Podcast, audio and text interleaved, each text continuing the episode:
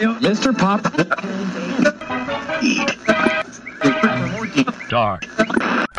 And the little birds are nesting, and I listen to them croon.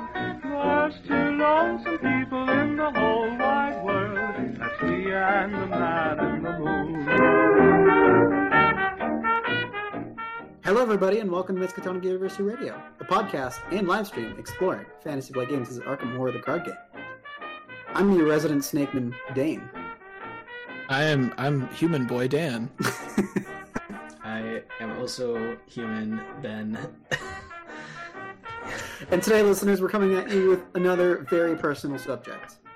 You know us, and I best not be coy about it. We have a love hate relationship with the Forgotten Age. And I think by that mean I more mean that Dan and Ben mostly don't like it, and I either love it or loathe it, depending on how my morning goes. Whoa. Yeah, you, you kind of you kind of jump back and forth every few months is my is my experience. It really depends on the day. Today, I woke up and I felt pr- particularly snaky. So Yeah, you, I- just I'm felt you just felt snake snake like you know. it. I felt like taking arrows to the you face. felt you felt like unhinging your jaw and eating an entire like mouse, just swallowing Yeah. it whole, and then you're like, "Oh, I it's time to play Forgotten. Age." Right after I finish eating this mouse. I mean, spoilers uh, beyond the, the spoilers for this entire campaign that we'll go into, but uh, I actually kind of like the Fire Age now, so love do you guys do you guys dislike anything? I, I dislike Is there- is parts there- of is it. there anything- I like is it there anything you guys don't think is great? The Circle Undone. I will never like that. That is one thing I will absolutely Wait, never. you don't like the Circle Undone? I don't like the prologue to the. Oh, the Undone. prologue. Yeah, that's fair. That's fair. I think I'd probably p- play the prologue to the Circle Undone nine times rather than play Forgotten Age once, but just out just out of spite, not because it actually makes sense to do that. Just just purely purely for spiteful purposes. And for those who are listening, by the way, on podcast format, I am I am decked out in a snake onesie. But the the I don't know if they Tundra- needed that visual. I don't know if that was key to their listening. Well, listening. now it's there, but- implanted in their brains, just like some, the rest of the Forgotten Age cycle. It definitely provides some context. Yeah. Yeah. We're going to confront some specific questions we design to inspire your recountings and tales from this incredible campaign. Remember to like and subscribe or write a, write a belligerent, barely decipherable comment to Dan when he says something outrageous. Yeah, definitely do that. But make it very crude. Anyways, Those are the only comments we're accepting, I guess. I don't Yes. know. Yeah, if you have a if you have a nice polite comment, go uh, post it on the Mythos Busters or something. Only give us the trash. That's that's what we want. that's what will fuel our Forgotten Age discussion. Oh boy. Um, All right. So what are the what are the what are the topics that we're discussing here about Forgotten Age? uh, so we got a series of topics, as mentioned. Uh, spoilers for everything Forgotten Age. Return to Related. that's probably Good call. Good call. brief brief touch on Spoilers are other very big thing right campaigns now. as well. Oh boy, yeah, that's a whole. Facebook is so weird. All right. um, so let's start off on a positive note. What's the best scenario in the Forgotten Age? Dan, what's your pick? Uh, I mean, I, it's really between um, Threads of Fate and Depths of Yoth, right? Or at least those are the two that we initially liked when we were first talking about it. I guess you guys probably like like all of them now, or most of them, or something. I don't know. I- I mean, if you if you'd recall, uh, Threads of Fate actually almost. I mean, not almost, but it, it got Oh, yeah. pretty far up on our uh, best scenarios of all time, uh, which was around the time of Dream Eaters, right? Ish. It was like a little bit after Dream Eaters. Um, but yeah, it, it got pretty far. So for me, it's definitely um, Threads of Fate. I do like City of Archives, although I feel like that should definitely be its own standalone and not actually inside of the the, the Circle Undone or not the Circle Undone. Where am I? Hi, I'm in the Forgotten Age. Uh, yeah, I like I like Threads of Fate. I think the most.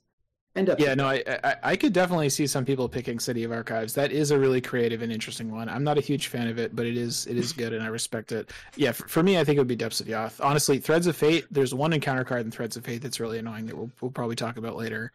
But uh, Depths of Yoth is just solid all the way around. Yeah, I think I like Threads of Fate. I think I like uh, basic Threads of Fate more than Return to Threads of Fate, which uh, I think maybe overdoes also overdoes the gimmick a little bit. But uh, yeah, Depths of Yoth is pretty good. Um, I thought you hated City of Archives for some reason, Dan. Is that not true? I'm, I'm, I'm, I'm being polite. I basically hate it, but I do. I mean, I, I, I mean, I, I hate playing it, but I respect it, and I think it's a cool scenario. I just don't actually ever want to play it. Is it because it I- deletes Sophie or something? Doesn't it do that or no? Uh, it probably does. I don't know. I mean, It's- it makes everyone kind of things. it makes everyone kind of the same, and you don't get to play your deck as much. But I think it's like a an interesting twist in like Yeah, a ten you- scenario campaign or whatever. It's definitely neat. It's just like you're right at the end of the campaign. It's the third. It's the third to last scenario. It's usually right when your deck is like close to fully upgraded and it's really chugging along. And all of a sudden, it's like, here you go. Play as this uh, squid alien that can't do anything. it's it, it's neat though. Uh, one thing, uh, I, I mean, I, we might talk about this later when we talk about the changes for Return to, but the Return to City of Archives makes the map like huge because it was already a huge Yeah. map and it just adds an even bigger chunk. It's like one of the biggest maps, and it honestly that's kind of a bummer. It's just so It- big. it makes it bigger and adds more objectives, but you don't actually need to get all the getting extra objectives doesn't do anything for for you other than giving you an, a critical achievement, um, which has no value. So you have to always try to do that. um, Yeah, that is uh, yeah. Its Yeah. criticality is one of no Uh, value. I, I mean, I noticed looking at what you've got here on the slide, which people just listening to the podcast can't see. Uh, one of the things you've got on here is Shattered Aeons. Does anybody want to make a kind of contrarian choice that Shattered Aeons is the best scenario? I Nope. I mean, because I, I, I mean- I, do think it's I do think it's good. It's a good it's not bad. Like, yeah, It's- it's clearly, I mean, nobody nobody here is going to make an argument for like Boundary Beyond or Heart of the Elders or something. So it's Yeah. like you know, I think Shattered Aeons is like a solid ending. Um, it has like kind of two distinct phases where you're like first exploring like the regular uh, exponential places, and then you go into like the uh, a crazy time warp zone, um, and you get to go to Are you- locations and stuff are all pretty cool. I love the locations. I love the like future apocalyptic New York, which is a fun little Yeah. tie-in with the theme of the campaign because Snake Plissken, right? So it's it's all about snakes. in the end. And also, Yeah. I mean, Captain Farnese and Chad, you, you do get to kill Alejandro. that is the point where you finally get to It do is stuff. true. So Yeah. that is that is definitely a point for Shattered I, I do like that. There's like uh, yeah, you have the depending which path you took. Uh, the, you know, you can have different different boss enemies show up and stuff. And I like that it's a callback to like Arkham Second Edition, where you're like trying to seal the gates or whatever, and it's done in like a different way. Uh, also very fun that you get to like uh, you can like totally ch- change sides at the last second and like side with the person you've been against and be like yeah snakes aren't that bad or whatever um, or you know, I- I guess it- so. It sounds like overall, where most of us are kind of in the like threads of fate or depths of Yoth kind of area when it comes to the best one. Yeah. Um, all right. So, I'd say the same, yeah. um, so I wanted to think about kind of the encounter cards at first and enemies, and I first want to talk about ones that we like, uh, ones that kind of bring up the feel of the jungle in like a fun way. Um, I we didn't talk about this at time. I threw Final Mistake on here. I like it just because I like saying Final Mistake whenever it comes out, and I like the theme of it a lot. Where it's like, oh, you got you got killed by a booby trap or whatever, um, if, if it finishes you off. So that's what I always like. I don't know any any ones that you guys uh, remember fondly of like uh, it's interesting or challenging in a fun way. There's a Um, there's a lot of good ones. I guess are we including enemies in this, or are we just talking about Uh, treacherous? yeah, we can do enemies too. I like the the three snake enemies where you have to kind of wait for them to all come out and then all kill them at once in return to. yeah, Uh, the yeah, anger, those- anger snakes. They they like go into the victory display as zero, and then Yeah. when you engage with one, one a new one, all of the rest jump out from the victory display. Yeah, Yeah. Um, another one that I kind of want to call out a little bit. I mean, I mean, there's, there's, I I would say overall the the encounter cards, both treacheries and enemies in Forgotten Age, are very punishing compared to other campaigns. Um, yeah, Even even the ones that seem kind of normal. We'll we'll talk about these later when I guess maybe when we're getting into like what are the scariest ones. But even something like uh, you know, nobody's home. It's just like, oh, it's just a nice lady knocking on a door. But when you actually draw that on a place that has a bunch of clues, you just want to quit the game because it's just it's it's so horrible. That's the one that makes it so every time you investigate, it takes an extra action on on that location.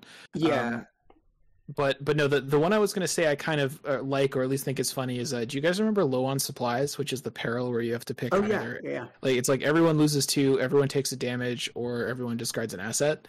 And normally, I when for a while when we play the campaign, the right pick is usually everyone loses two resources, and it feels lame. It's like, oh man, we're all losing two resources, but whatever. At least the other options are worse. But now, after playing Innsmouth, where there's a similar card where the cost is three resources, losing two doesn't seem so bad.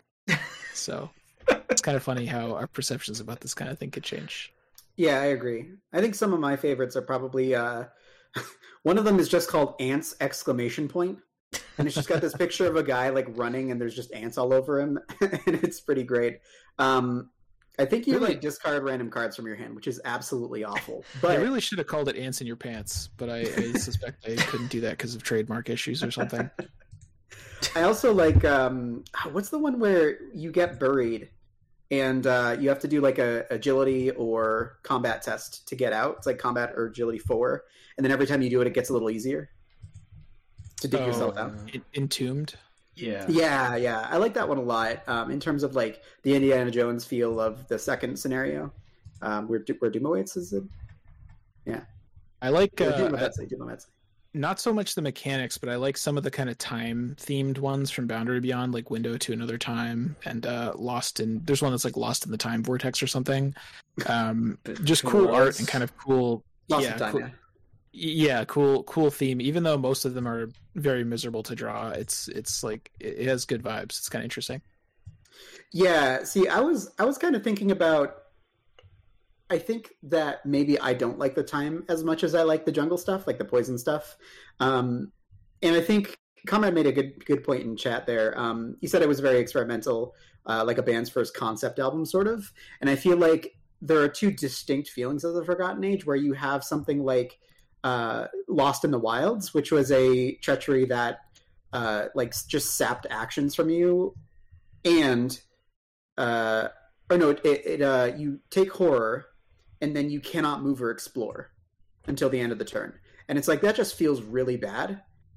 Versus something like poisonous spores, where you get like this treachery that lays on your area, and then if if you're there by the end of the turn, uh, it will deal two horror to you and then poison you. I feel like there's just like two very different distinct themes. Which one is like all about time travel, losing actions, and doing horrible things to you. And the other one is like poisoning you and doing horrible things to your body. Um, like Serpent's Call specifically was one that was god awful to deal with because it was either you, you draw the top two cards of the encounter deck or you get poisoned.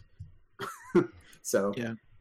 the the Lost in the Wilds is the one where you it's a will test and if you fail you take a bunch of horror and you can't can't move until you get rid of it or explore. yeah, That one that one like single handedly makes this not a fun Finn campaign is my experience because otherwise it would be otherwise you'd be pretty happy as Finn in Forgotten Age but that card just nope no it's not good.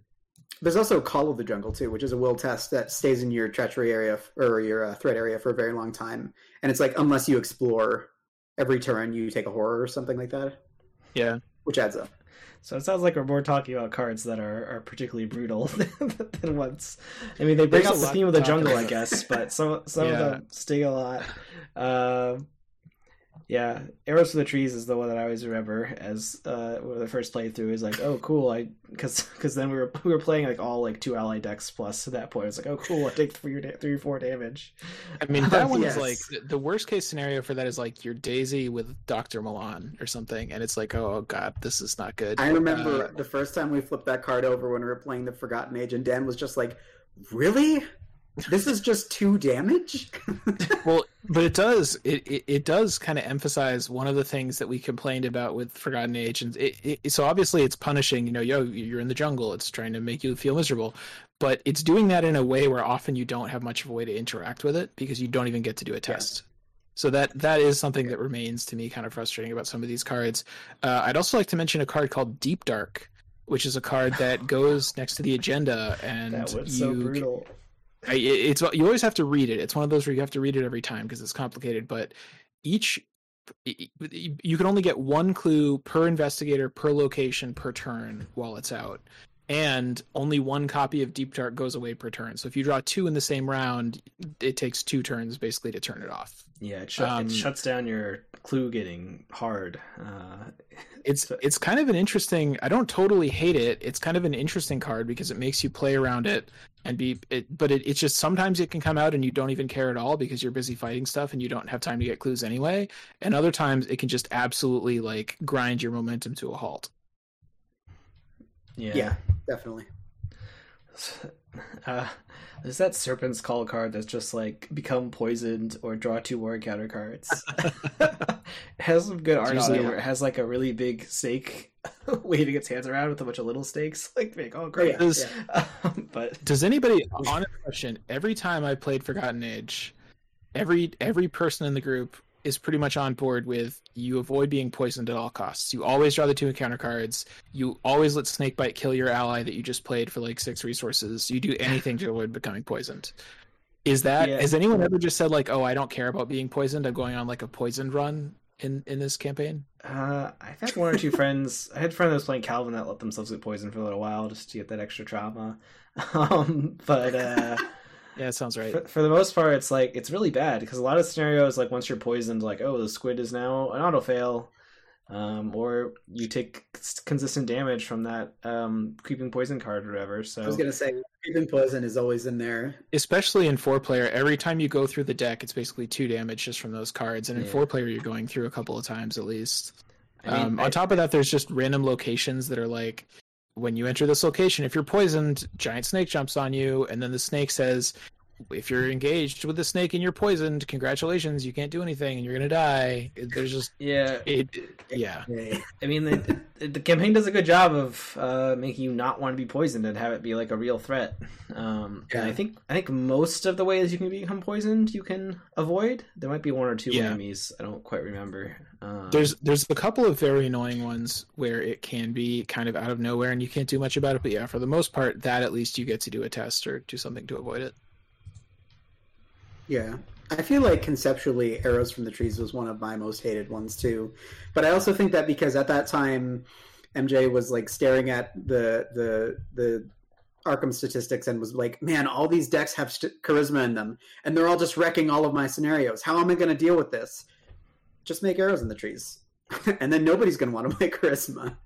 I think uh, to to try to sum it up a little because we have been talking about Forgotten Age encounter cards a little bit, but I in an average sort of campaign, usually the encounter deck most of the time has like there's a fair number of cards in it. They're like test will three, and if you fail, something kind of bad but not that bad happens to you. Like there's there are usually very bad encounter cards, but there's a distribution where on one end you have things that don't really you don't care much about, and on the other end you have things that are pretty bad. Forgotten Age, there's very few encounter cards I think that you can just ignore. Most of them either really make you miserable or annoyingly like you have to do at least something to kind of worry about them um, which is not necessarily a bad thing it gives the campaign a different feel but like i think you definitely notice that when you play it Yeah, yeah, for sure. All right. I was trying to remember if ret- there were any return to cards that were particularly nasty or good. Um, Oh, For they're- I replacement think all of them are really bad. this is the Um, Brotherhood Acolyte. They're like very interesting to play around. That like when they first come out, they don't do anything, but when more come out, they can spawn another cultists and uh, there was right. um, everywhere. do you guys remember the three different the house and three different timelines card from return 2 there's an encounter card that's like discard five cards from your deck Oh, merging timelines. Yeah. yeah i that, that one's just a real like you have to read it for a while and squint because it's kind of complicated it's not actually that terrible but it's interesting Yeah, Oh, it's like like, if you discard any copies, you lose an action and discard that copy of the card that that was milled from your deck, essentially. Yeah, I like the uh, Tindalos Alpha. It's like the dog that pops out, but if you evade it, it just like poofs away uh, after after the enemy phase, basically. After it hits you, you can just Yeah. move with it on you, and it'll smack you once, and then Oh leave. yeah. I don't know. I, I Oh. like it when there's enemies that you have alternative. There's like uh, a little bit of a choice between like, do I want to kill it or do I want to evade it? When previously before before this campaign, it was kind of like oh, I should just kill it. It wasn't it wasn't much of Yeah. a process. Uh, so I did like that. Um, and uh, One last thing to mention, one last encounter card, Conspiracy of Blood, the uh, encounter card that's kind of like an Ancient Evils because it attaches to the agenda and reduces the Doom threshold by one. Um, I kind of, I it is, it's a very difficult encounter card, but I kind of like it because it was one of the first times that they did these the like alternate Ancient Evils that you can interact with in some way card, Mm, which has yeah, kind of yeah, become yeah. a staple in later campaigns and Return to. So I think it's kind of neat that this is when they started doing that. Yeah, yeah, yeah. I think one of my favorite cards in the Forgotten Age, now that I'm thinking about it, is uh, that one snake that has snake more snakes in a bag, and he's just like aloof for the whole time, and he really just wants to show you his snakes in a bag. Uh, Serpent Guardian, What? Oh, he, yeah, he he like He just has a bag of shroud snakes. higher or something, right? and he's a snake. He just wants to show you his children, I guess. I don't know. But other people in chat sounding off, they have uh, like Lost Humanity from City of Archives, which is also one that can drive you insane. And then um, Window to Another have- Time is the only Ancient Evils that is also probably worse than actual Ancient Evils. Maybe not, Uh, but just about as bad.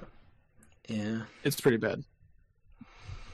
So uh, I wanted to talk a little bit more about maybe the story of it and how the uh, chaos bag um, works in this campaign versus other campaigns. And I kind of think the Forgotten Age. I'm talking like um, how the the various spooky tokens get added or removed from the campaign because each campaign they I think they try really hard to make it different. Um, yeah. So in this one, my, I guess my question to you guys is: Do you guys think the Forgotten Age does it the best at all of them? Um, I think this is the first time that we saw like the diverging paths, depending on if you went with each Docker Alejandro or your own way, right? Where you get cultists or tablets or elder things, and it's kind of like your your way that you choose how that works. And in that regard, I liked it a lot. I liked how like moving it, branching out into like who you trust, and if you just trust yourself, makes the narrative like push forward mechanically as well. I like that translation, and I mean we've seen that almost ever since, right? Like in some form, and I think that they do it better later. But that is to say, it's kind of fine here. That's not one of the complaints that I would have for the Forgotten Age. I feel like it's not as strong in other campaigns. Like this one, it's like, oh, the chaos bag really reflects how strong your loyalties are to uh, Alejandro or Ichtaca, in that you get like the other team's spooky token in the bag. I Uh, I think maybe maybe what Ben is kind of getting at a little bit is this is the one campaign where you can clearly explain in one sentence how the chaos bag changes work, and it just makes sense. And there's not like because in, in Carcosa it's very weird because it's only based on kind of the most recent decision that you made, but then sometimes random weird things happen. Um, and this is the one where it's like, oh, every time you side with Alejandro, you get an Alejandro point, which is a whatever token it is. And every time you side with Ichtaca, it's this token and you can look in the bag and basically see the record of which decisions you've made. Yeah. Yeah. I mean, because in like Dream Eaters, it gets manipulated by like the other team making a decision, sort of, right? That's how the squids get moved around. I think Innsmouth is actually the coolest way that it works, but I don't really understand it at all, and I don't really care enough to figure it out. Well, So- it's, yeah, it's based on like what memories you find or whatnot, and it like represents yeah. how close you are to the conspiracy or something. But it is still kind of a little obtuse and a little confusing with the swapping back between timelines and stuff. But I know I I, I, I think back. I yeah, Dan's right is why I like it because I can explain it one sentence and it makes perfect sense. Uh, the other ones, it's like, well, you do this and then this and this this this. So. I like it, but uh, you know, talking about Alejandro and Chaka, um, does anybody ever pick Alejandro in their first playthrough, or is it always it's, it's Chaka all the way? This is a legitimate question, by the way. We we really want to know. We want to gather statistics. Not really. We just want to know if literally any human being on Earth has ever chosen Alejandro the first He- time that they've played this. He just gives off way too much of a like, you know, Alfred Molina in his twenties in the beginning of Raiders of the Lost Ark vibes to me. Like he just seems like a dude that's gonna stab you in the back. And he's not a dude that you want to trust. You don't want to go in the jungle with that dude. You know, No. like it's like you just don't don't don't do it. I Yeah. I, want, I think I've played taught this uh, blind with or played this blind with like four or five groups. I think almost I think all of them we eventually sided fully with Ichtaca if we could. I think one group maybe picked Alejandro in the first the first scenario, and then quickly quickly switched to Chaka as much as possible. So I don't know. Yeah, I agree. It, he does seem like a he comes off as a villain too much. I mean, Chaka's not like friendly at the beginning, but it just seems like, yeah. I, I think biased that 'cause of we movies, kind of guess. She's very Well- not friendly at the beginning. I think that we we kind of have a it's easy for us to accept her being pissed at us because we're in- her territory kind of. yeah, yeah, so it, it it's like okay, well she's fighting us like she doesn't know that we're not jerks. Uh, you know, whatever. It's it's reasonable. Um, also, I forget what Alejandro as an ally even does. I doubt he's that is that amazing.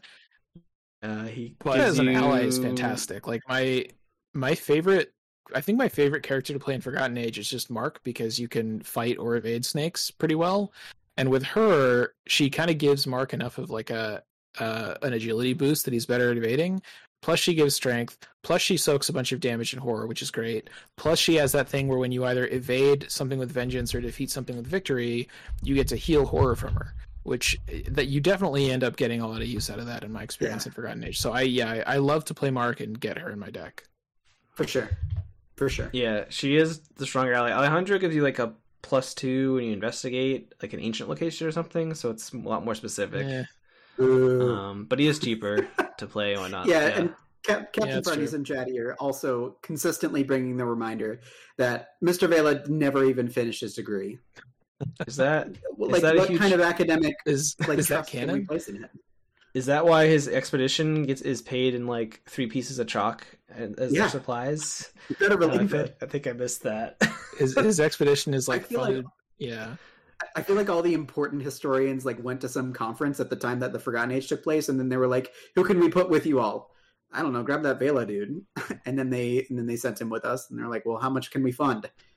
I mean his his, shock, I his subtitle says renowned historian, but he could be like renowned for being bad. Like everyone, he's a jerk and he doesn't. He's a bad historian. You know. You know what title I'm going to put under me? Renowned Snakeman, because I can at any point in Uh, time. I guess no one would. I don't know who would stop you. Somebody it feels like somebody should, but I don't. and and Hello, nobody uh, stopped Co- Mr. Vela when he put Uh, renowned. Yeah. All right. Um, all right. So there's a couple scenarios that are kind of rough. Um, so my question here is: Are Untamed Wilds, Boundary Beyond, and Heart of the Elders really that bad? Um, Yes. You decide. kind of, and basically yes, is is what I would say. So for me, honestly, I don't, I don't really mind the Untamed Wilds until I'm there, and then I'm like, oh. but Boundary Beyond is just like a nightmare scape of horrible garbage that I have to deal with, and Heart of the Elders is just kind of flat for me. It's like, eh, okay. I Untamed Wilds. I think is fine. I think Return to that makes the explore mechanic uh, feel less punishing at the beginning, but like a lot tougher at the end. Makes it uh, pretty uh, solid. I think it's solid. Uh, I don't hate it. Heart of the Elders. I hate playing Part A every time, and hate it even more if I have to repeat it. And I think Return to just gives you the option to not repeat it. And that was the change to the scenario. Uh, uh, but Boundary Beyond, I kind of think I like it. Um, it's definitely more brutal than some. It's not like as good as like some of the other push your luck scenarios, but I think it's like challenging enough. Um, and you just have to make sure you never ever put a location back into the deck when you get that one card that says, says put a doom in or trash location. okay? Boundary What? for me is like is I I think it doesn't I think it needed a little more time in the playtesting oven. I think it's not balanced as well as it could be and the rules are overcomplicated. But I like the idea of it. I like what they were going for. Same. And I and I like I, I don't completely hate playing it. Heart of the Elders just takes a really long time and it's kind of boring. And there's I mean, whatever. Like I, I- Yeah. it's not one of my favorites, but I, I don't absolutely hate it. Uh, Untamed Wilds is my least favorite scenario in the game. It's just there's it has no redeeming qualities and it, it's just un, it's just Just- not fun. I, A lot of trauma. I should And say ben, it's hard ben is Ben is right that when they fixed Explore and Return to, it made it a little bit less bad, but it's still the worst scenario. I mean, for Heart of the Hills, it's Heart of the Hills Part A that I hate. Heart of, Heart the Hills Part B is like Yeah. fine. It's like whatever. I was going to say that when they is get down to the caves, it's kind of fine. Part A is part A. You're just hanging around in the jungle with the weird snake thing, dealing with the pillars, and then Yeah. part yeah, B. yeah, the big flying snake thing. Oh, see, I, I don't mind that. I think the giant snake is cool, and the pillar. I don't know. It's, it's I it's got to fine. skip it once or twice, so I was very happy about that. You gotta just- skip it it. That definitely- means you've completed Boundary Beyond with six, all six fillers, Dane. How, how can you? I did. I did. It- Captain it Farnese does- chat can can confirm. It it feels non-essential to me like it definitely feels like it, it you know some obviously this was they had to have exactly eight scenarios in each campaign right? This one feels to me where it's like well we need an eighth scenario and it's sort of like well we could have one that's about finding your way into the cave Nine and scenarios. yeah yeah I, I know but, but they need like eight packs right I mean, Th- that- there's also I, I feel like they tried to do this thing where like oh there's the the dual sided card where it's both the entrance to the cave or like the, if you're it's like a two way entrance and you you're outside the cave and then you go in the cave and I think that just doesn't really come across. I think uh, I mean, MJ liked to experiment with you know push the uh, boundaries of the format as much as she could. So I think there's like, oh, what if we cram two scenarios into one pack or something? I think with the new Oh, yeah. the new campaign format is gonna mean that we don't really worry about that happening again because they're not it won't be Because- confined because they can to do this- whatever they want. the cycle format. Yeah. Yeah. Uh, I actually remembered. I actually do hate Boundary Beyond because the connections change. The connections change when you flip up to the Yes. agent location. Oh yeah, that is so Yes, they bad. do. and That it is yeah. Yeah. makes And me very it's- upset because I always forget. I always, I always like halfway through the scenario. I was like, "Oh crap! The cha- these weren't connected I mean, the whole time." it's a Um, really it's like it's kind of a cool mechanic when you think about it, but when you actually Yeah. play it, it just makes you so angry. I mean, it's Yeah, really cool that it's kinda. like like in the past, it's like oh, you know, everything's connected by like one big path and like a circle, whatever. But in the in the present, you know, now it's a city, so there's like streets and stuff, so it's connected differently. That's cool. Yeah. But playing it, I always just forget. Um, so like whenever there's a scenario that has some key aspect that I always forget every time, uh, which is the scenario's fault, not mine, I hate it. So It also has window to another time in it, which which is one of the worst things to deal with because every single time that scenario goes, draw a window, draw a window to another time three times. Great, we all have boards for it. Awesome, we're doing great. And then it immediately, after every single agenda like flips, shuffles the discard pile back into the encounter deck, and so you just get bombarded with twelve windows to another time, and it's Yeah. just It Oh, it, it also it also just has that weird structure to it where you finish what you think is the end of the scenario that really feels like the end, and then it's like, oh, but there's one more agenda, and you have to deal with this random uh, pad pad Padma person. Padme Amidala. It's like, look, man, I just went through a lot just to get this far. Can this just can we just be done? is usually how I feel Yeah, it getting to that part. Also, Uh, I, didn't, I didn't want a name that made me remember the first Star Trek or the first Star Wars. I don't. I don't want that. You mean do you mean like the fifth least bad Star Wars movie? I mean, I, That is true. There are a lot of bad ones. I, I. I, I, I have a soft spot for episode one. It's a good. It's it's a fun. It's a fun movie. Sure. Um, if you're a fan of midichlorians, sure. but but but I think that the, my my short answer to this question is basically yes. But I mean, just just to get this out of the way now. I mean, for we're, we're gonna we kind of like complain about aspects of this campaign, but I mean, I would much rather have them try things that end up not working, which I think is what a lot of the stuff in this campaign was like, than never try anything and just keep doing the same thing over and over again. You know, so you gotta point, Dan. like all these all these scenarios that we've just been complaining about, except Untamed Wilds, which has no redeeming qualities. they, you know, they, they tried to do something interesting and they had some cool ideas. So that's Yeah, that's I agree. admirable. I agree. I also like all the cave stuff for what it's worth. I like when you're in the spooky cave at the end of uh, Heart of the Elders, and and the treacheries are interesting. They're they're at least thematic, and they they do well to portray that you are in a dark, dank cave.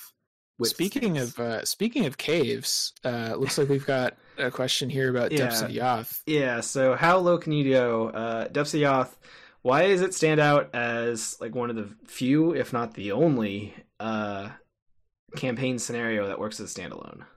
See, is that even true? Because I think Threads of Fate is a pretty good standalone scenario. Or I mean, we- we don't actually play these have as standalones, but I Have think you it ever could played be. it as a standalone though? I have not played any of these as standalone because why would I do that? But it- like, if you're going done- to, and also done Depths of Yoth. City City of Archives, I think, also is probably one that you could do as a standalone pretty well. That's that's the one that I would say, mostly because it, it's it's it feels more injected into the the Forgotten Age cycle, just because of the it, it was kind of like it had to do with the source material, and maybe other reasons because well we need to stick Yithians in there somewhere. Let's put it in here. You know, like it feels like it could have definitely been like a very much standalone scenario where you just get abducted by Yithians and now you're a Yithian and that would be cool. I would love to play that in in multiple different ways. You know, like in a different scenario. Or I think- so, I think in some ways I, would almost think- rather play City of Archives as a standalone than as part of the campaign. I agree. Yeah, I yeah. When I say standalone, I don't mean like inject it into another campaign like a side story. I just mean like, uh, Right. you know, put it down, set it up, and play it. Um, so I could. So I don't know. I, I I guess I mean the reason is for me was because it had like a built-in extra challenge, which the other scenarios don't really do, and it's not like there's like story rewards or victory. Like a lot of the fun that we have, I think, when we play is like, oh, we got to try to get all the victory from this so we get more experience. But when you play a standalone, it's like, ah, that's not really a, a challenge you have anymore. So it has to stand on its own as like a a fun challenge. So I like Yeah, that I- I think that- has that mode.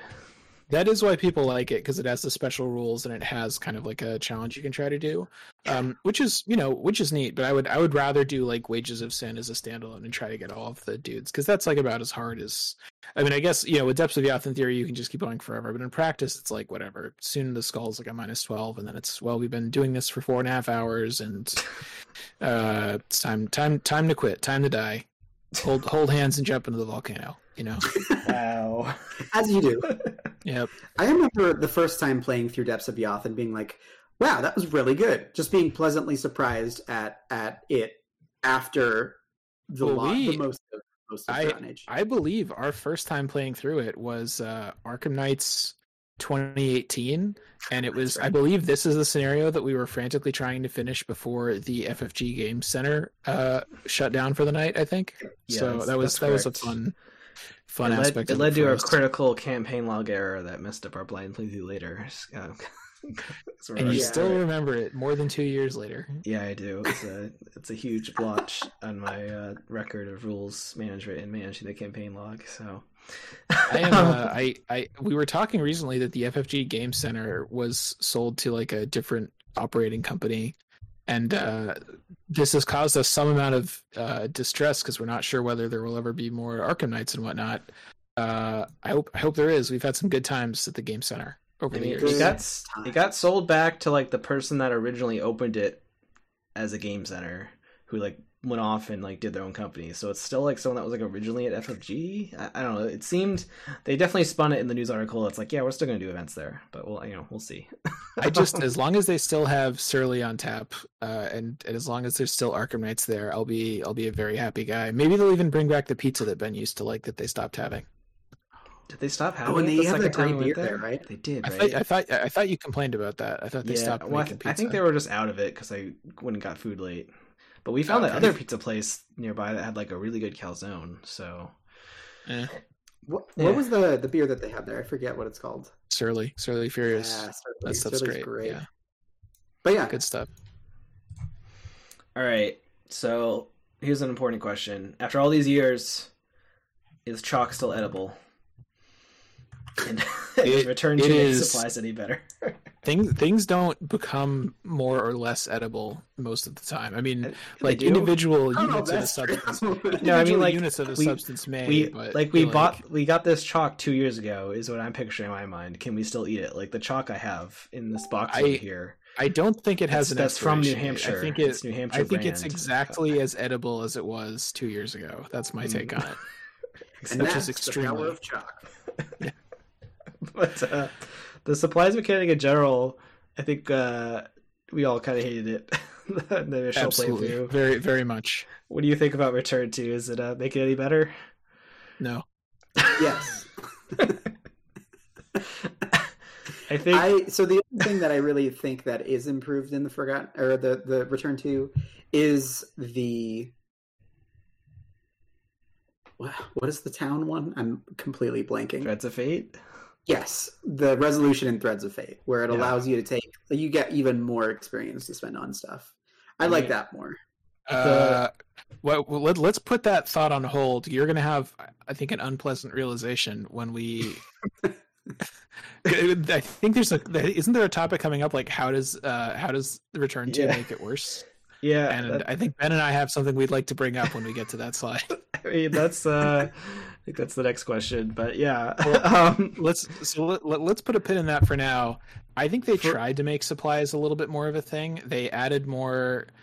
They in some of the scenarios they added like locations that deal with the compass or the torch or something.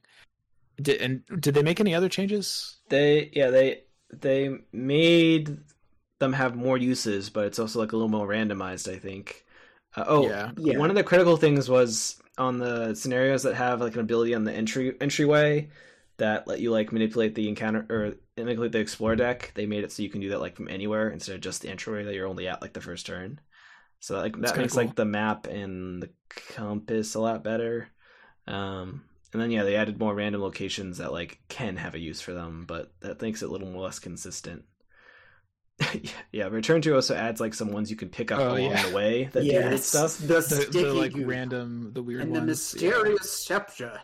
I was very Those- mad. That's the stuff I like to pick up in the jungle. Those was- those are cool. a canteen.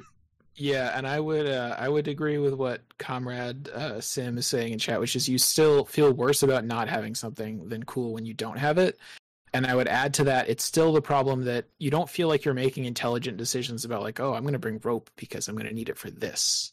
You, Yeah. if you've already played the campaign a million times and you've memorized what they're all used for, you can kind of do that. But uh, there's even still, there's usually just a correct answer. It's usually you want to avoid trauma unless you're Calvin, and Yeah, Yeah. I think one one thing that um, I was talking with somebody else who makes content, uh, custom content, and they were saying like it'd be neat if they did uh, items based off of like your investigator subtypes. You know how you have like drifter and like police or whatever. You have all those different subtypes. It'd be interesting if if there was like double the list of stuff that you can have, but certain subclasses of investigators could take certain things with them. Oh, so your composition for the forgotten age would actually matter right? Like so like you could be like okay well we're bringing daisy because she can take you know these specific things. She can take like the map because that's only what you can get at miskatonic university or whatever because sure her subtype is Miss miskatonic i believe. So yeah that something like that would have been more interesting and more i guess uh in flavor in theme for the actual forgotten age but they do feel very much like what you guys were all saying yeah. In, in return to, uh, I guess, in return to they, the supplies feel less important just because the third scenario you basically get all supplies that are remaining at the end of it. Yeah. Um, which kind of makes it like, oh, I don't care. But I do like, I like the supplies you pick up along the way. Um, that they added in return to like that feels more interesting, and I think we actually kind of see more of that in um, we kind of see that in Innsmouth, right, where you have like items you pick up and you can get them later as like cards. So yeah yeah I, I like that in Forgotten Age here. I was very mad. I think when I first played through, we like we pick up picked up like the sticky goop or something, but then we didn't pick up like the other half of it, so I d- didn't get to see what it did. Um, you shed some sticky goop yeah, so we just had some I- sticky goop. um, I, I yeah, I, I think to answer the question, I would say no, it does not improve the supplies mechanic, but I really appreciate that they did add additional chalk flavors. There's now kind of like a like a mixed berry one and kind of like a tart citrusy chalk. And and one that I Oh, think is kind of like nougat. It's hard to tell. I think it's kind of like a nougat marshmallow flavor. So that's they didn't have to do that, but if you're going to be eating chalk, it's nice that they give you some options. So I do th- th- that's pretty cool. Yeah, yeah. So um, so talking about Return to Forgotten Age, uh, what ways do you guys think it improves the campaign or makes it worse? So because we kind of mentioned it yeah, yeah. sure. previously. Let, ben, do you want to do you want to drop some uh, very unfortunate surprise knowledge on Dane about this? Has Dane not played Return to? I, I think so- he might have just not read the the directions too as So- carefully. yeah in the uh in threads of fate they change it so instead of getting an Mhm. experience for the uh second each third act you complete or each second and third act uh that you can spend however you want they change it so you can only spend it on supplies.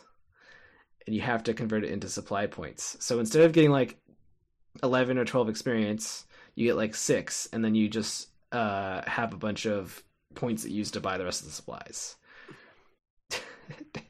So you get more experience in Threads of Fate, but most of it is useless experience, yeah and you, you get you I get less useful that more. experience. i mean yeah, do you, you- also get to use it to heal trauma. You also get to use Yeah. it to No, Yeah, you get to buy supplies. things. heal trauma.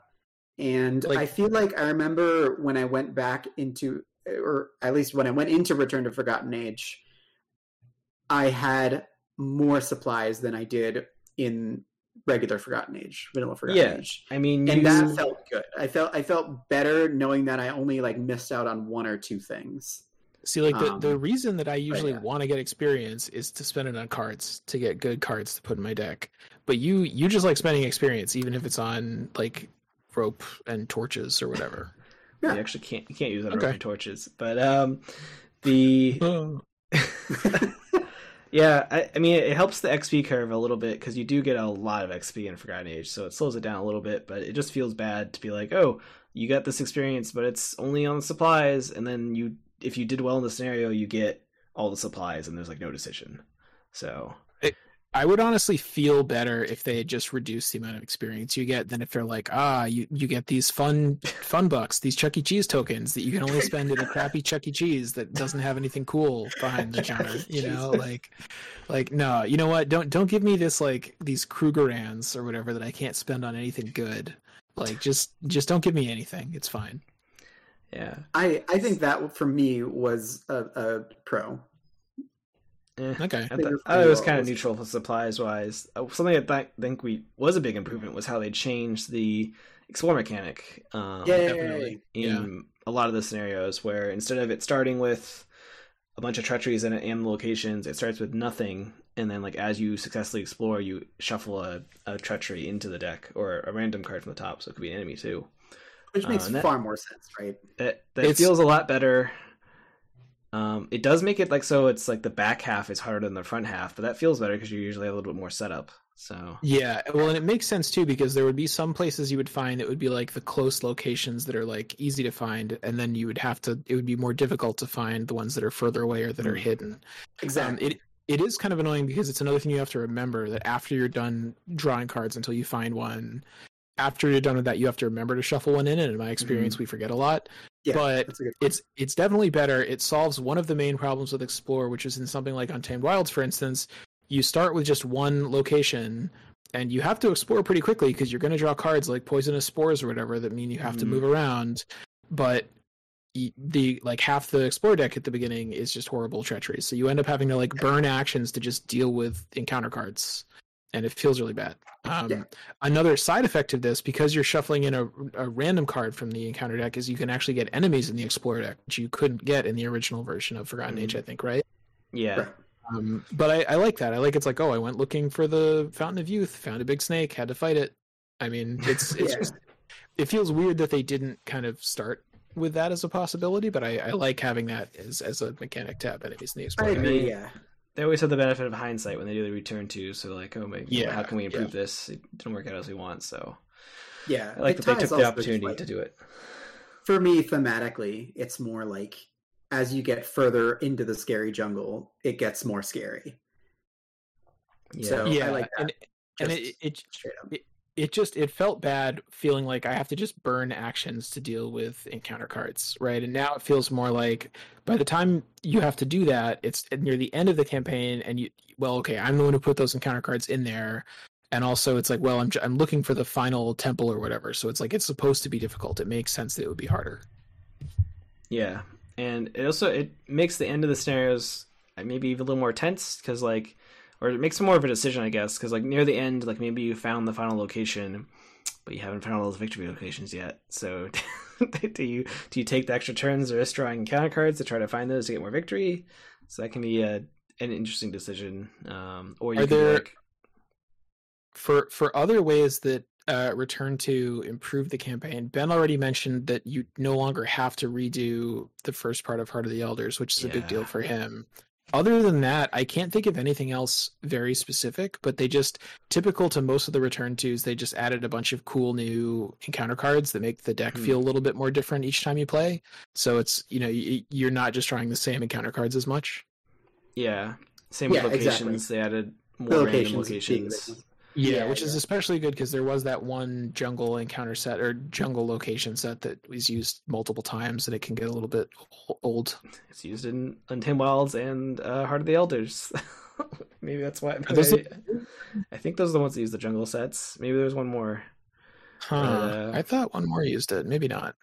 Because the there's the jungle set. There's also the cave set that's used in Heart of the Elders and Doom yeah, of Ve- They have like two Eztli. generic sets. Yeah. yeah, maybe maybe that's what I was thinking of. Yeah. So it's it's not as bad as Innsmouth was, where it used tidal tunnels five times or six times. so yeah, I I think unlike in other return twos, the added encounter cards weren't necessarily like a strict uh, harder version of of the old ones. I feel like it was just kind of different, um, and it was it presented challenges in a different way, um, which I think is good for return to design. and kind of hope we see that in uh, the Circle Undone, which is coming out soonish or is out in some places. Who knows? Um, FFG's distribution model. I'm I'm still waiting on Into the Maelstrom, so I don't even know. Um, you ran into the maelstrom still. Yep. Your local store didn't look. get it by now. It, th- so what happened is, I mean, I live in California, right? The wagon train that was delivering it to the West Coast was, I mean, it made it as far as Colorado, I think, because Dane got it. But somewhere in the the hills of, uh, you know, Utah, they were attacked by, uh, uh you know, uh, bandits or something. So one bandits. day, one one day, one day we'll get our hands on it. That'll be exciting. I mean, mine took like three weeks to get to me because I moved and Team Covenant refused to like change the address after my delivery address after it was delayed for two months. So I had to. It's a whole thing.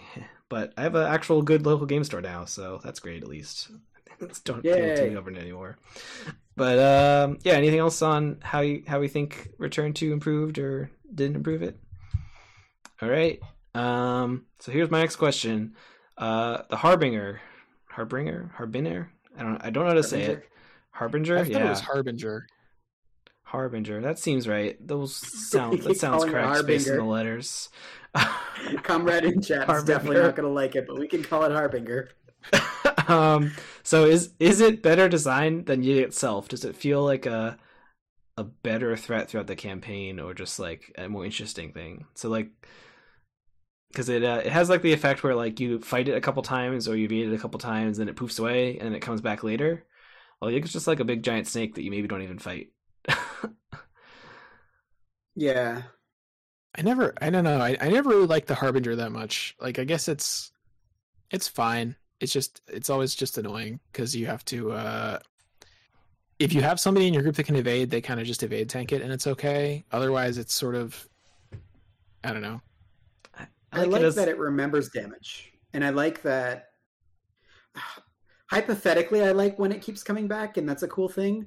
But I also really just hate it when it's like in execution because it means that I have to like, oh look, search your collection, which means I have to stand up, walk over to my drawer that has the Forgotten Age stuff in it, go find Oh. the Harbinger. That's just poor Make sure that I don't- like You know it's it's just, coming. It's that is annoying, but also the fact that it's just this massive snake that just serves generally to make things worse, and not really having like a, a different personality. I think that the Forgotten Age, the Return to, changed it a little bit, and I like it more, in that it made it a little more dynamic. Where if there's a certain threshold of damage on it, that it shifts to being good at evading to being bad at evading and good at fighting you.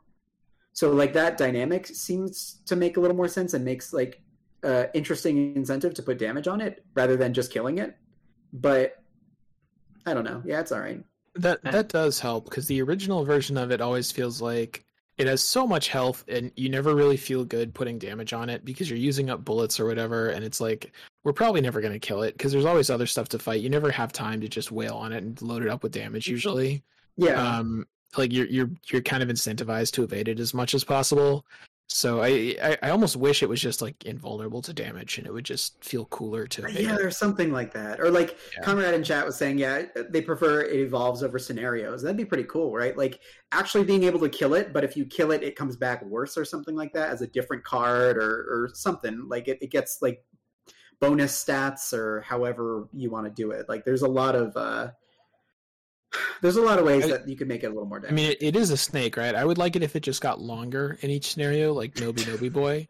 So it's just uh, but more cards. like it, it, more it, cards. it doubles it doubles in length each scenario yeah you have to attach they give you cards with the front and end and you there's like little sections and each new pack that you buy gives you more like snake sections to put in the middle and by the end of it it's like 15 cards long that would be By fun By the end of it, it's the the Essex County Express, but snake, yeah ex- exactly that would be which would have been fantastic. By the way, yep Oh jeez. Yeah, I, I I guess I have a more positive spin on it than you guys. I kind of like it. I think it might be because uh, every time it comes out, I grab a box of dice and shake it around to rattle. Ideally in somebody's ear, or if I'm somehow uh, playing virtually with a some type of tabletop with our cameras. Obviously, uh, I can shake it really loud in the microphone, and that makes everyone mad at me. Maybe it's not a good thing, yeah. but uh, I, I just remember being it. in like I remember being in Threads of Fate and I'm like, oh thank God, we're not in the wilds being murdered by snakes anymore. This is gonna be great. And then like all of a sudden one of the paths that you can take in return to, it's like you hear a familiar hiss and you're like, no, no, no and then it comes and finds you. I don't know. I, I like it as like Nowhere a persistent enemy that follows you around. I, I like it better than Yig. I mean, Yig has a presence throughout the campaign where he's like, you have some encounter cards that are like, oh, the father of serpents is mad at you, or you know, it's his fury or his venom or whatever. But the actual He's boss just like himself is like, Big snake. That's he's other scary. Other I snakes feel like scarier. I, I'm sensing that Ben has some residual disdain for Yig from like Eldritch Horror and Arkham Horror because I, I Yig was one of the like um in in Arkham Horror Second Edition Yig was one of the kind of weakest old ones and it's Low- the one of the low one- it's, tier Elder Gun. it's one of the ones that well, well weakest in the sense that like Cthulhu, you know, you're supposed to try to win the game before he wakes up because if he wakes up, you're probably not going to be able to beat him. Yig is like Right. it's very hard to finish before he wakes up, but then you're supposed to just kill him if he wakes up, and that always felt kind of dumb. And I, I, I wonder if some of that residual, like nobody really likes Yig, right? yeah, I don't. I guess I don't like the ancient ones that you just like kind of shoot a bunch and then they die. It's like not very. it's, Yeah. like, it's just like a big giant monster. I, it's not really why I play Arkham Horror. I guess I want The like a cool big ones we like are, like, threat. I mean, the the the cool ones that we really like are like Cthulhu because it's like the classic like icon of the whole thing, and like um you know Nyarlathotep because he has all this say, creepy coolness to him. Yeah. Yig is just like okay, whatever. No, nobody cares. it it feels like so like I'm gonna I'm gonna throw it back to magic for a sec, Dan. Ugh. There are like strategies where you have like tokens, just like one one tokens, and then you drop your like five drop guy who's like he gives all your soldiers plus one plus one, and it's like eh, it's really boring. It just doesn't do any. It's just fat, and it and it makes other things fatter. You know, it's Yeah. like it doesn't do anything else interesting or dynamic, or you know, it doesn't poop out little snakes every turn or something like that. It's just it just makes other snakes bigger, and it's big itself, and it's like yeah, okay. Anyway, so. that's that's why we don't like Yig. All right. Um, so let's move on. So, I, next question: uh, Has anyone read the source material this campaign's based off of? It's like uh, the Mound and the Shadow of Time are two of them. It, there might be one more I forgot. But uh, if you have read it, do you think the campaign uses it well? I was going to read these before we started recording, but I failed. Um, did either I- of you succeed? I read The Shadow Out of Time a very long time ago. Yeah, same. I think I read that a, Um, a long time ago. I've never read the Mound. Yeah, Me neither, yeah. that's that's fine. Yeah, because Shadow Out of Time is just the City of Archives based on it, right? Or is there other stuff that Yeah. pulls from it? Yeah.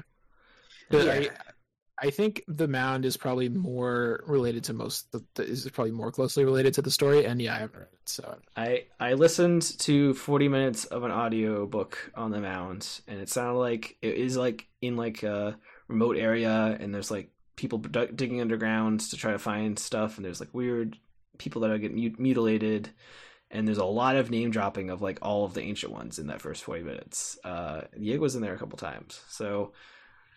I can't say much more than that because they didn't actually get to the adventure part. It was it was just the weird stuff is happening part. So, um, That's usually the best part, though. Once it once it becomes like full blown stuff, it's like Lovecraft just saying too many words, and you're like, Yeah. just please stop. when will this stop? I like the spooky, the spooky, uh, looming fear type stuff more. I think. and that's a little bit more what what uh, beginning of Shadow Edge time was. All right. Well, uh, so what player cards still stand out that came out in the Forgotten Age or Return to Forgotten Age? Um, Dane appears to have made a giant list in our doc. I really don't want to do that whole list, Dane. I want to talk about really one card, and that's Lucky Cigarette Case. Uh, That Like- is probably the single most impactful card to come out of the Forgotten Age, right? Like, uh, like Lucky Cigarette Case is incredible. no joke, I'm It- throwing it down. It kind of single-handedly Like- made rogues good. yeah, Um,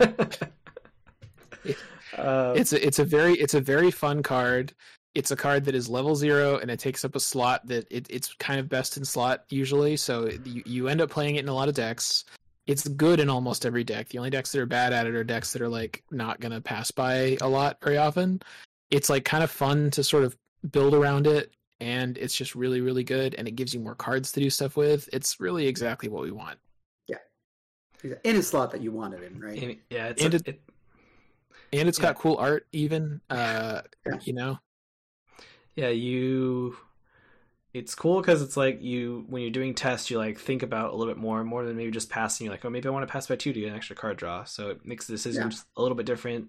Or sometimes you're just like pass an easy test and uh, buy a lot and it gives you a free card which is great. Feels really I good. uh, the the Dexter build that I was playing in one of our Oh, Innsmouth God. runs, I had Relic Hunter and I had two of these out, and then I would commit like a level two guts to something, and I would draw four cards, and it felt pretty good. I gotta It's say, usually like I draw was, four cards, get three clues yep. with upgraded uh, It, clairvoyance.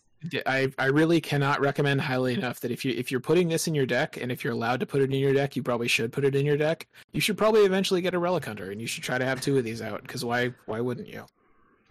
it Yeah, yeah, exactly.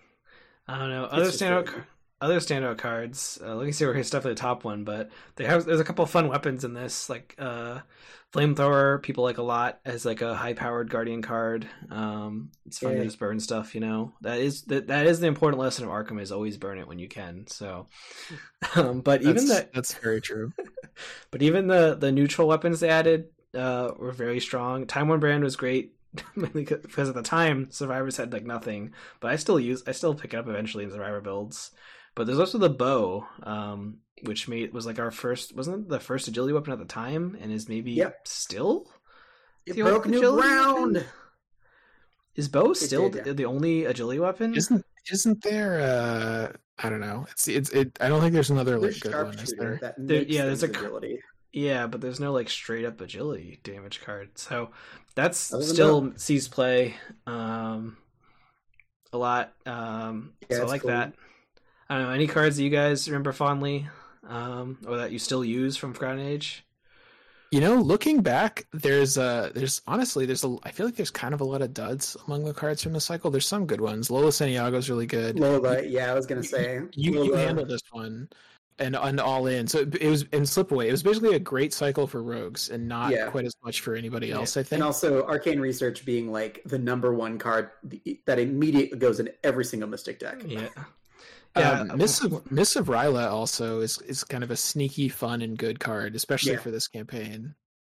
Yeah, I feel like the the newer version of the evade card from Jacqueline is better. Um or it's different. I don't know. Uh, I mean, but Mists lets you move when you succeed. It That's does, that, yeah. that ends up being And good a lot. Yeah.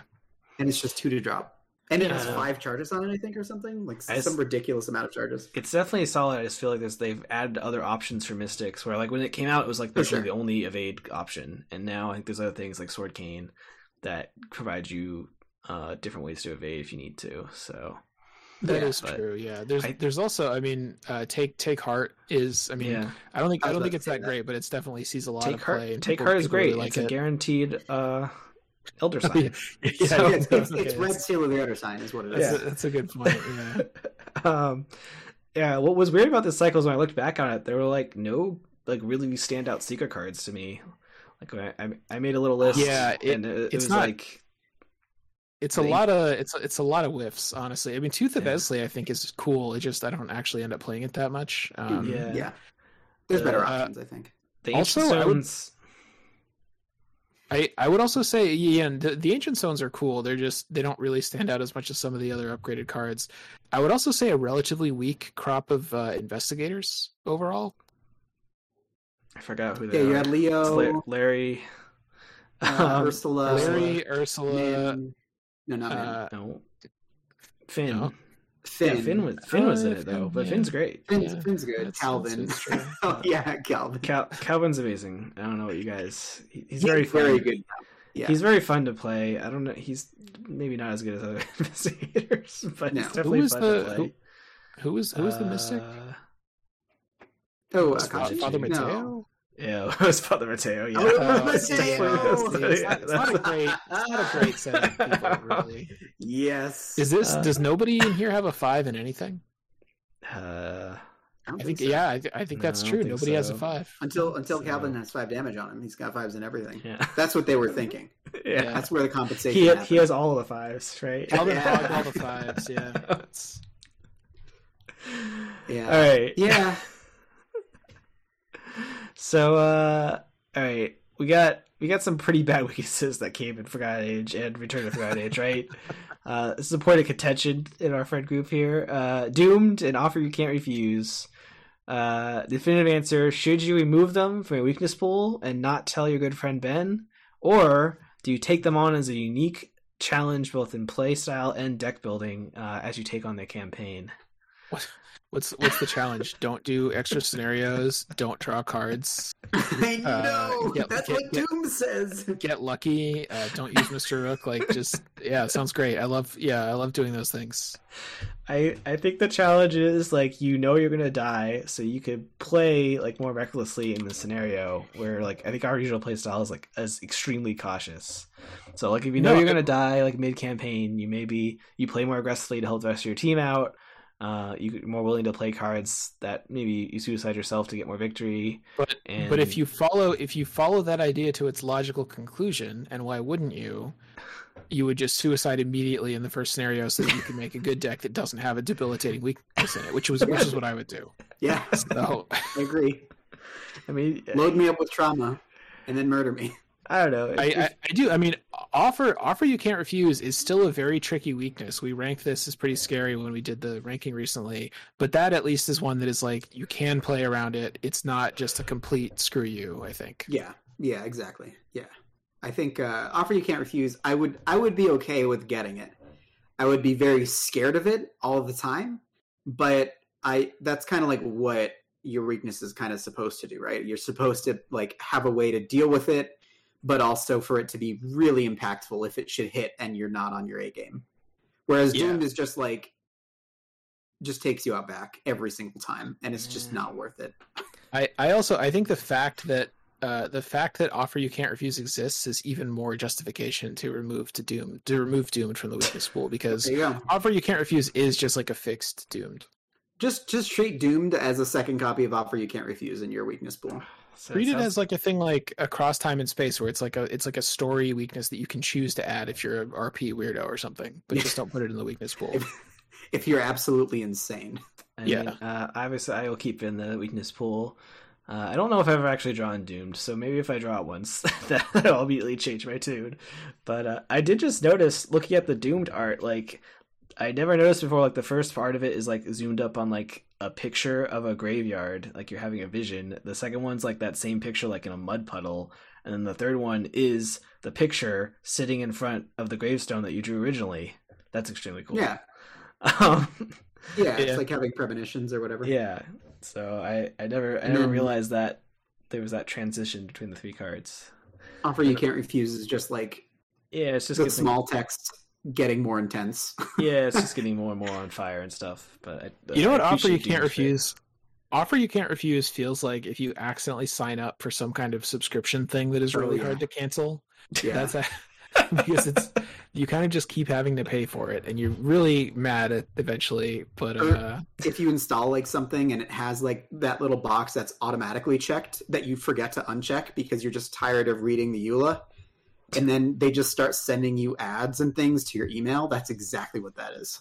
I signed up for. Uh, I was walking down the street in Amherst, Massachusetts, several years ago, and I was accosted by a young gentleman that was trying to get people to donate to Doctors Without Borders, and uh, I he signed me up for like a monthly donation to them, which I, I thought I was doing like a one time thing, and uh, it's still going on because I you don't want to cancel it. Like, what what are you the jerk that doesn't want to help Doctors Without Borders? Like, you have to keep it going. But it's like Yeah. now it's just this random thing that happens every month, and it's like okay, whatever. I guess until I die, this is what's happening. And that was the offer I couldn't refuse. Friends, please, please be sure to check up on Dan's monthly subscription to. And uh, and donate to Doctors, Doctors Without Without Borders, Borders. everybody. It's a great group of people. They do a lot of really good work. I think their I think their tactics for getting people to sign up for donations maybe could be worked on a little bit, but they're you know they do I mean, it they do sounds really like good work. it sounds like their tactic worked perfectly, Dan. Yeah, I- I- so, I mean, from their point of view, yeah, it's working great. All right. So uh, the last question I have prepared here is probably the most important one. This is a campaign about snakes and time travel. Why are there no dinosaurs in it? This This is really the question This that was- I've been asking. this what's this is what set the tone for the the expansion for us because when we opened the box and we looked at it and we were like, "What snakes? Where? Where's the T Rex? Where's the It's just- Gigantosaurus?" It, it just so Ben, ask me right now, what would you do if you had a time machine? what would you do? Yeah, time machine, Dan. Go back in time, ride a dinosaur, then get eaten by a dinosaur. That's just that's that's the obvious answer. Like that's you don't I didn't even have to think about it, right? Like as soon as you bring up time travel and being in a jungle, your mind naturally goes to one place. And for some reason, that's not where we ended up. Does Yeah, or like I mean, even just like big indigenous things, right? Like like massive sloths and like massive mosquitoes and horrible things like that. Like you can do cool stuff without it just like explicitly being uh dinosaurs and and they just stuck with literally just snakes maybe one plant and all the rest are snakes and it's like yeah. i want other things because because when you're when you're playing classic Arkham Horror, the enemy bag is such a random. There's a fire vampire. There's a dhole. There's a Shoggoth. There's a there's a hound of Tindalos, which is basically made out of literal triangles. Like it's a real. You feel like you're getting exposed to a lot of weird stuff. And in Forgotten Age, it's big snake, medium snake, angry snake, uh, snake that summons more snakes, snake with snake with snake, a bag of poisonous snakes. snake. Yeah, it's It's like Yeah. I'm so tired of snakes. I just want cool things. Oh man, uh, uh, comrade uh, Sim again, saving it for Hollow Earth scenario. Yes, please. That is Can what we we- need. Can we get some of that, please? Yes. Uh, it's also, I think, like the 20s was a big era. That was when people were starting to discover a lot of the dinosaur stuff for the first time. Mhm. Like, uh, you know, you could have a scenario where you go to the New Mexico where they're digging up bones or whatever, and then you end up back in time riding a dinosaur. yeah. Yeah. You know, let's let, let's do it. has some potential. Just the wrong sundial. I mean, we've already gone underground though, so I'm worried they, they can't say, oh, there's even more hollower, even even a hollower Earth below below the snake people's lo- zone. But Do it. I don't care. Do it. That's fine. Yeah. That's I, I I guess I don't care about that. As long as there's dinosaurs, we want some dinosaurs. We can fight dinosaurs, ride dinosaurs. You know, lose every bad resolution is you get eaten by dinosaurs, right? Like campaign over. Um, I would uh, come on. Look, look, if there's one thing that FFG knows how to do, it's license popular properties and make games out of them. Right? Jurassic Park LCG when? Come on, like just I I'll uh, Oh, how much how much money do I need to kicks to pledge to Patreon or Kickstarter this? Because I'll do it. You know, Maybe uh, maybe uh, MJ was like, I'm gonna put some dinosaurs in here, and one of the higher ups was like, Nah, we can't. You gotta wait on that. They're working on a deal.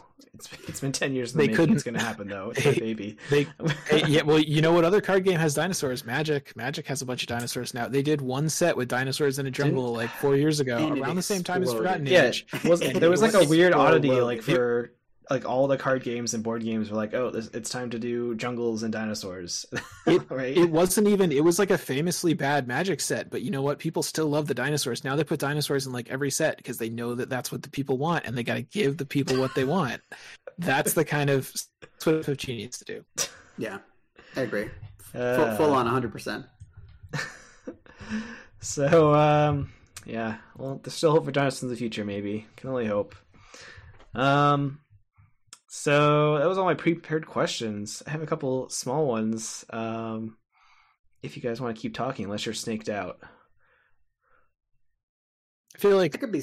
this particular snake is already pretty long. There's already a lot of you know. There's a, There's a lot of meals in it. There's a lot of mice that it's eaten. We can't. we can But do yeah, I did want to go back and and real quick confront a question that uh, uh comrade had in chat here. Uh, he asked, or they asked, uh, what what what is your favorite or least favorite interlude?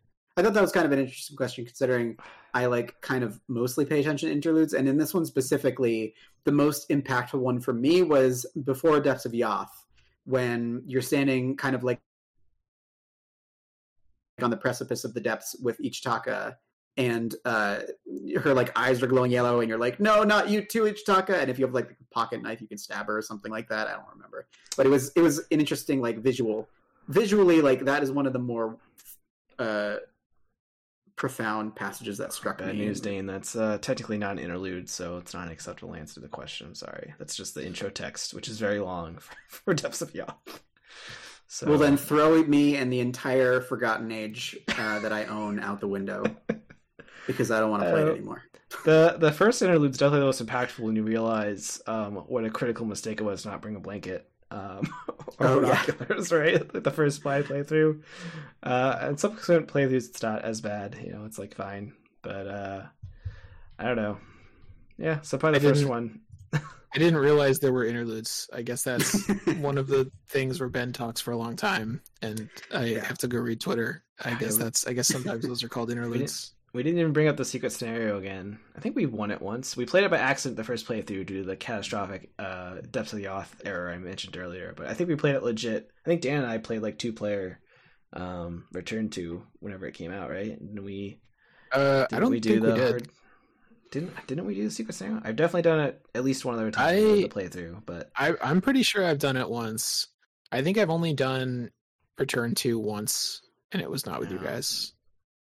Oh, I thought didn't we do for NH two player at some point? You and me. Maybe, point in but it would have. It, might it would have might have been the before Forgotten times. Age, maybe. Who knows? Dan probably erased it from his Yeah. memory because why wouldn't you? What? I'm. I, I, I will say I'm. I, I don't really want to play Forgotten Age again anytime soon. I Like, I I just started the playthrough of, of it. um, the first time that I played the Forgotten Age with Harrison, we uh we actually did get a, a very good resolution. We were Ursula and Mark, so of course, but like um we made it through to turn back time and we were able to dispatch the monster at the end with with help of I uh mean, it's just it's just giant you at the end, obsidian right? blade thing. I Yeah, it's it's just like it might as well have just been a single location like a- with him standing on it's it. It's like a gauntlet of snakes. You have to fight lots of snakes. You know, I like the theme of it a lot. It's definitely very cool to be like, oh, we realized we uh, messed up in that that that early scenario. We have to go back and undo our mistake. That's like pretty classic time travel movie stuff, right? Yeah. So yeah. I'm into the theme there. I don't know if the actual scenario is super strong, but I think that's really just it, right? That's like the whole of Forgotten Age. Like a lot of really cool conceptual things that were executed maybe not in the best way. Because there's a lot of cool stuff you can do with time travel and giant snakes. And there are a lot of things, like, for example, Dan talking about Boundary Beyond. A lot of cool mechanics that could have happened in there that were just kind of a miss. yeah. I, I think that was my impression of Turn Back Time too. Was very cool idea. I always like the trope where the end of the time travel story is just going back to prevent the entire thing from happening because it was. Yeah. turns out it was all a bad idea. Um, Yeah. That that's really cool. I think that they did about as well as they could do within the constraints of not actually being able to print cards for a night scenario and just having to reuse cards that were already printed for other reasons. Yeah. Gi- Given given that constraint, it's pretty pretty impressive that it works at all. It's not super fun. Yeah. Yeah. Um, I think my last thought on Free Iron Age is if you haven't haven't taken the time yet to like go back and like look at the art on like different locations, there's a lot of really cool art on locations. That's usually my takeaway in all the campaigns is going back and like, oh, this is some dope this is some dope cool especially Dope especially location uh, Boundary Beyond and Shattered Aeons. Yeah, the time travel ones are pretty cool. So Yeah. Yeah. I like I like uh you like suck up all the different dimensions into the little the little uh your little item there that you get, right? You get to like go to Mu and then just like suck it up into the yeah, you close the gates with Yeah, yeah. I thought that was neat. A little vacuum. You suck up all the little dimensions. That was neat. Yeah. Well, with all of that, maybe maybe it's finally maybe we can finally forget this age. This is true. at long last. Thank God we never have to play Yeah, Boundary Beyond ever again. Is that You never have. I'm Uh. already doing it. I'm already uh, the little progress bar is almost at the end. I'm almost, I'm almost done forgetting the age. I mean, everybody. With with all that said, what are your favorite moments in Forgotten Age? Any interesting snake-shaped dilemmas that you might have? Yeah, I mean, yeah, there were. Let let us know. Come hang out with us on Discord. Reach out to us on Facebook, Reddit, or Instagram, or email us at comments at mur.fm. If you really love our show and you want to get more involved, join us on patreon.com slash Miskatonic University Radio to get access to exclusive Discord channels and other fun things. Or just leave us a nice review on your favorite podcasting network.